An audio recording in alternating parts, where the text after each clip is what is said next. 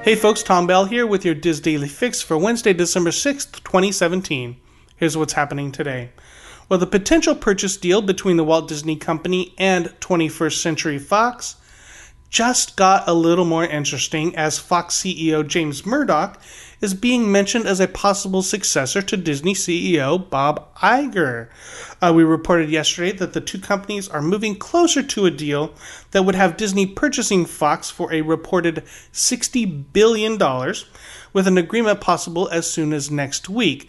Now, sources including the Financial Times are reporting that if the deal goes through, Murdoch would likely join Disney in an executive role, putting him in the midst of the succession discussion. Now, we remember uh, the Walt Disney Parks and Resorts chairman Bob Chapek's name was mentioned recently as a possible candidate for the CEO position, but there have been few other names mentioned since Tom Staggs left the company back in 2016. Bob Iger is set to step down in July of 2019 and still insists to shareholders that a suitable replacement will be found. We'll keep an eye on that. In other news, the Epcot International Festival of the Arts is just around the corner, and Disney has announced the Broadway talent that will be taking the stage at the American Gardens Theater.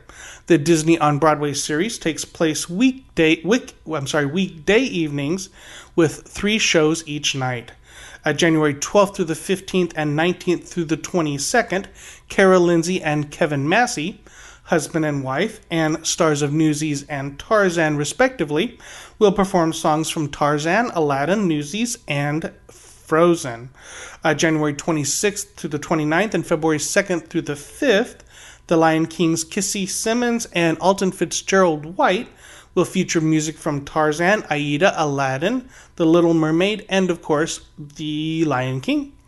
Now, February 9th through the 12th and 16th through the 19th, Mary Poppins herself, Ashley Brown, and Tarzan himself, Josh Strickland, will sing songs from Beauty and the Beast, The Little Mermaid, Mary Poppins, Newsies, and of course, Frozen.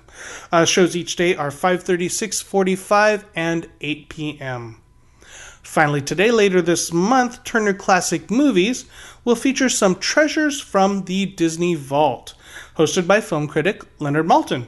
The showcase will include a wide variety of Disney classics for the whole family. The fun begins at 8 p.m. Eastern on December 20th and continues through the early morning hours. The lineup includes Mickey Mouse as the brave little tailor, the story of Robin Hood, the sign of Zorro, Toby Tyler, Tricks of Our Trade, Pete's Dragon, the original, and Fuzzbucket, which is just fun to say. Uh, today's featured article on the DIS comes from Nicole Mancini, who takes a look at the merchandise inspired by Disney's Disney Pixar's Coco and thinks there is something for the whole familia in there.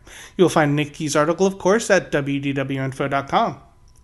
Trending on the Disboards today is a thread from KMC Farm D, who shares her family's experience on Disney Cruise Line where they shared a fa- uh, where, where they shared a fa- table sorry, where they shared a table with another family who had a daughter around the same age and wonders, is that purposeful? Did this, Disney do that on purpose?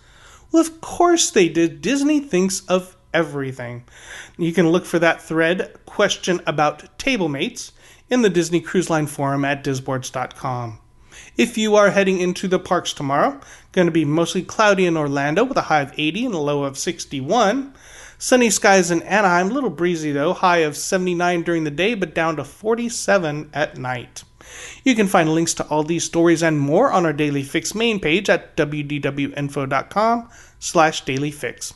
That's going to do it for me today, but be sure to join us again tomorrow for the next installment of the DIS Daily Fix. Have a great day.